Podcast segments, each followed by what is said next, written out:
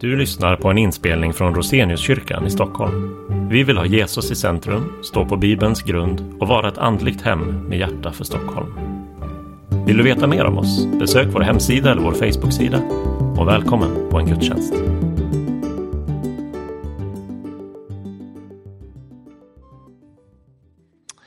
Upplyft era hjärtan till Gud och hör dagens heliga evangelium.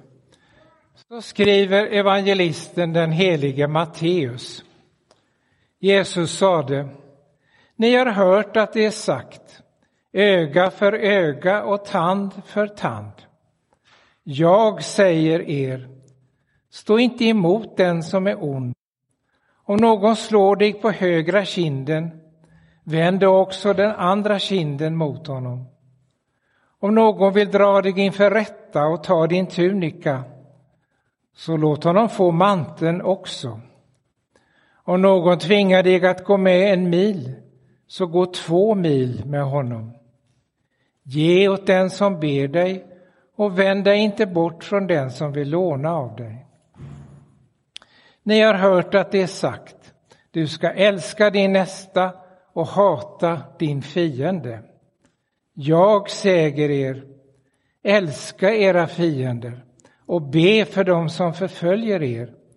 Då är ni er himmelske faders barn, för han låter sin sol gå upp över onda och goda och låter det regna över rättfärdiga och orättfärdiga. För om ni älskar dem som älskar er, vilken lön får ni för det? Gör inte tullindrivare det också. Och om ni bara hälsar på era bröder, vad gör ni för märkvärdigt med det? Gör inte hedningar det också. Var alltså fullkomliga, så som er himmelske fader är fullkomlig. Så lyder det heliga evangeliet. Lovad vare du, Kristus.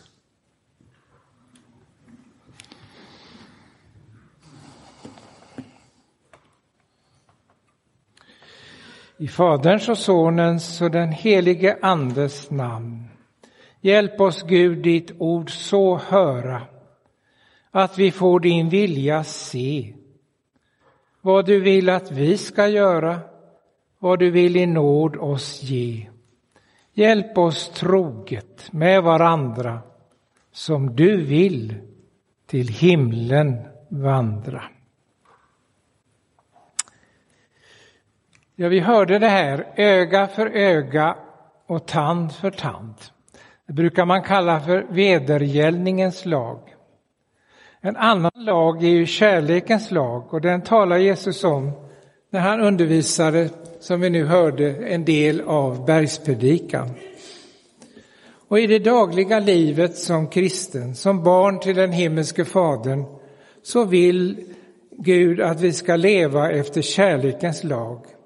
Den lag som bjuder oss att älska inte bara vännerna, de nära, de som gör oss väl, utan till och med de människor som vi betraktar som våra fiender. Predikan idag ska handla om att den himmelske faderns barn ska välja att leva efter kärlekens lag i ett samhälle där man ofta tvingas välja vedergällningens lag. Alltså den himmelske faderns barn ska välja att leva efter kärlekens lag i ett samhälle där man ofta tvingas välja vedergällningens lag. Ja, den där lagen, öga för öga och tand för tand. Det står ju i Gamla testamentet, och då är det förstås inte någon ond lag. När den säger att det finns gränser för vad ett samhälle kan tillåta att man gör mot människor.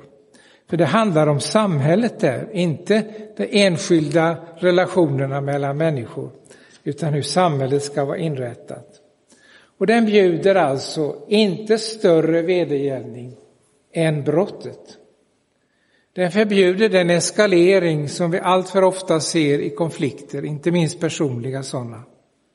Men den visar också på ett samband mellan brott och straff.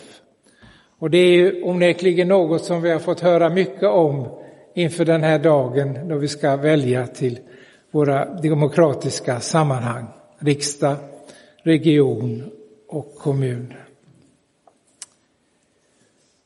En del gör sig en bild av Gud som en som ser strängt på precis allt man gör. Men Gud ser i första hand med kärlek på människor. Betyder då det att allting är lika rätt, att allting duger, att det inte spelar någon roll hur man lever? Nej, det vore ju verkligen inte kärlek, utan det vore ju en kärlekslös flathet och likgiltighet. För Jesus ser på människor med kärlekens ögon, men på en del av det vi människor gör så måste han se med både sorg och vrede. När han ser egoism, när han ser att man roffar åt sig, att man bluffar till sig på andras bekostnad, att man bedrar, fuskar, hycklar, förtrycker, sårar. Och då är han inte allmänt utslätande, utan han säger rakt ut vad han tycker om sånt.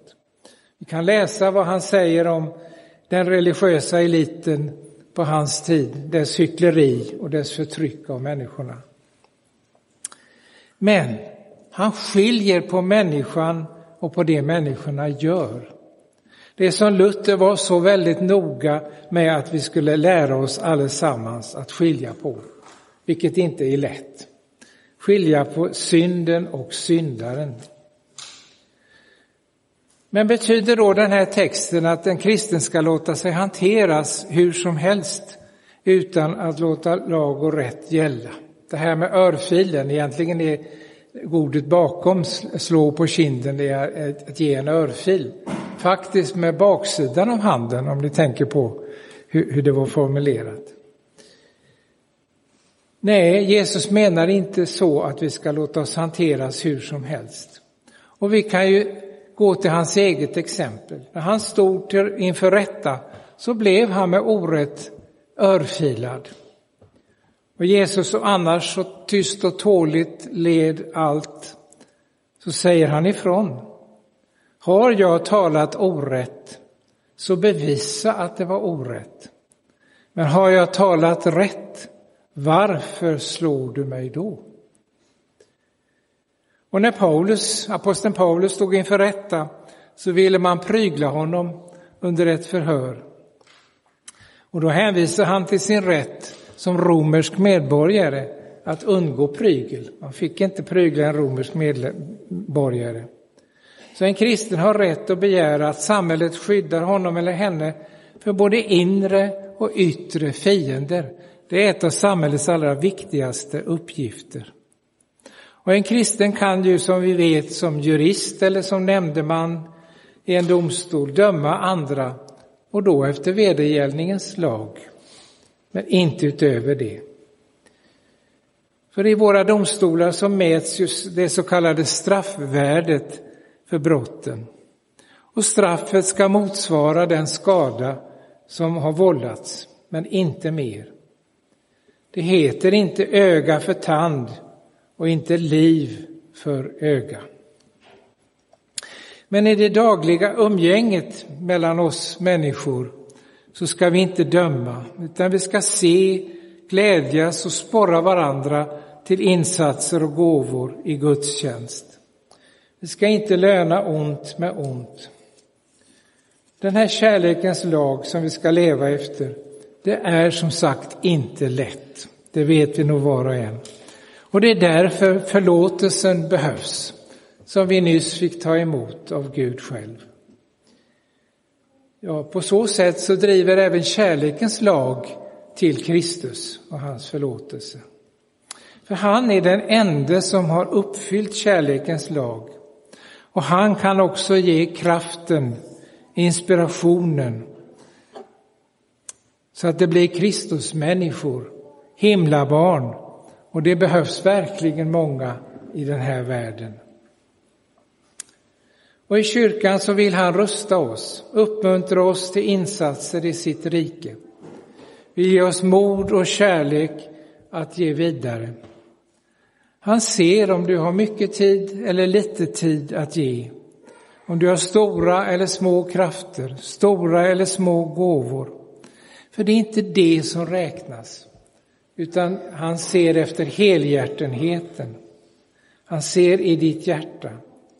Han ser både till de som är riktigt svaga, de som kämpar med mörker och förtvivlan och tvivel, och till de som är starka, glada och frimodiga. Och hurdana vi ska vara mot varandra, det skriver Paulus bland annat om i Romarbrevet, som, som vår episteltext var hämtad ifrån idag. Älska din nästa som dig själv. Kärleken vållar inte din nästa ont. Vilken kyrka och vilket samhälle vi skulle få om vi allt fler helhjärtat följde Paulus ord, gjorde dem till våra.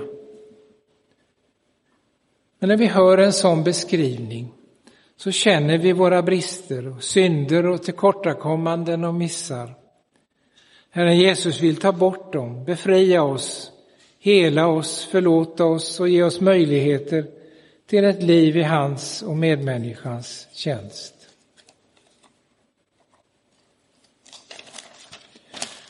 Det vi gör och det vi inte gör, det har alltså verkligen stor betydelse. Inte som inträdesbiljett till himmelen, för den har Jesus betalat för oss. Och det var ju Luthers stora förtjänst att han slog fast det tydligt för alla och en var. Jesus har betalat allt, så det är inte inträdesbiljetten till himlen det handlar om. Men däremot är det tecken på frukter av vår tro och vår kärlek till Jesus som det vi gör och inte gör vittnar om. Och Herren Jesus ger oss en levnadsregel att välja att leva efter i samhället. Inte ett lagförslag för samhället. Vill någon tvinga oss till en uppoffring att gå en mil, så ska vi ge med råge två mil. Det är långt det. Det är väldigt långt att gå, tycker jag i alla fall. Men nu är det så här att det är inte så enkelt att översätta. Eller egentligen borde det vara det. Men jag tycker att både Bibel tvåtusen och Folkbibeln faktiskt har missat en sak här. För vad står det i grekiskan? Det står mille. Alltså ett lån från latinet. Som vi vet betyder tusen, promille och, och millennium och så vidare. Det har med tusen att göra. Och det var helt enkelt så att det fanns en bestämmelse att en romersk soldat hade rätt att kräva av vem som helst att den skulle gå tusen dubbelsteg, alltså tvåtusen steg. Och ni som tittar på den där stegräknaren jämt i iPhonen och så vidare vet ungefär hur långt man kommer då. I mitt fall en och en halv kilometer. Så om någon skulle tvinga mig att gå en och en halv kilometer, då ska jag gärna gå tre, och det tror jag klarar. Så är det med det där ordet. Mille står det bakom där. Men inte gå med på att bli utnyttjade. Men gärna göra det här. Det finns en som fick göra det här. Och inte för vad som helst utan något väldigt, väldigt viktigt. Och det var Simon från Kyrene. Det står att de tvingade honom att gå med och bära den här korsbjälken, korsets bjälke för Jesus. Han var ju svårt misshandlad av gisselslag och sånt. Så då kunde han inte dessutom gå den här vägen och bära. Nu var det inte en och en halv kilometer den vägen. Den är ungefär femhundra meter lång. Men där fick Simon av Kyrene. Och det stod faktiskt tvingade. Och det beror på att det var den här bestämmelsen. Och så fick han sitt namn i evangelierna. Simon. Och vi hör också om hans söner. Men var i Bibeln står det då att man ska älska sina vänner och hata sina ovänner? Jesus säger ju att, att ni har hört att det är sagt. Nej, det står ingenstans. Det är ju så enkelt att, att söka i Bibeln nu på datorn. Sök. Och får ni gärna göra det när ni kommer hem om ni har lust. Men ni kommer inte att hitta det. Det står inte i Bibeln. Det står inte i Bibeln. Utan det var ett tillägg som man hade gjort. Ett av många tillägg som man gjorde. Eh, det finns faktiskt i en gammal skrift. Och det är en rulle från Dödahavsrullarna. Där står det faktiskt med. Men inte i Bibeln. Men det tillägget har gjort väldigt mycket skada. Och tror man att det är Guds ord, älska dina fiender och älska dina vänner och hata dina ovänner, så kommer man ju väldigt fel. Jesus upphäver det och han säger, jag säger er, jag säger det. Det är Gud själv som talar, det är Guds ord. Men hur ska man klara det då? Ja, det finns två nycklar. Det första är efter att sträva, som vi sjöng i salmen om, att vara så till sinnes som Herren Jesus är. Han älskar syndaren och han hatar synden, som vi hörde. Och den andra nyckeln, det är förlåtelsen. Utan Guds förlåtelse så kan vi inte leva trons liv. Och utan att kunna förlåta medmänniskor så kan vi inte tillämpa den här kärlekens lag. Så söker Gud dig som ännu inte har givit honom ditt hjärta. Han vill med sin heliga ande, med Bibelns lag och evangelium som medel, befria dig så att du blir vänd till honom. Han vill ge dig trons gåva, tillitens gåva. Och han vill göra dig helhjärtad och uppmuntra dig till tjänst i sitt rike. Och han talar till dig som har kommit en bit på trons väg. Han vill ge dig allt större insikter, allt större kärlek. Och han talar till dig som länge har gått på hans väg. Han vill ge dig fortsatt uthållighet och ständigt förnyad kärlek till sig och till dina medmänniskor. Så är Guds rike ett rike som kämpar med ondskan på jorden, men som har löftet om en slutlig befrielse, en slutlig seger över ondskan och sen en fortsättning i himmelen, i Guds härlighet, i glädje och ljus. För där får himlabarnen, Kristusbreven, se Gud ansikte mot ansikte. Och där ska det lovets och tackets offer som de har burit fram här på jorden i gudstjänst och på andra sätt och andra sammanhang få övergå i den himmelska lovsången med änglar och keruber och serafer inför Guds tron. Ack, vore vi där. Amen. Gud, vi tackar dig som med ditt ord tröstar, lär, förmanar och varnar oss. Nu ber vi att din gode heliga ande ska fästa ordet stadigt i våra hjärtan, så att vi inte blir glömska hörare, utan får växa till varje dag i tro, hopp, kärlek och tålamod in till slutet, och så bli saliga. Amen. Amen.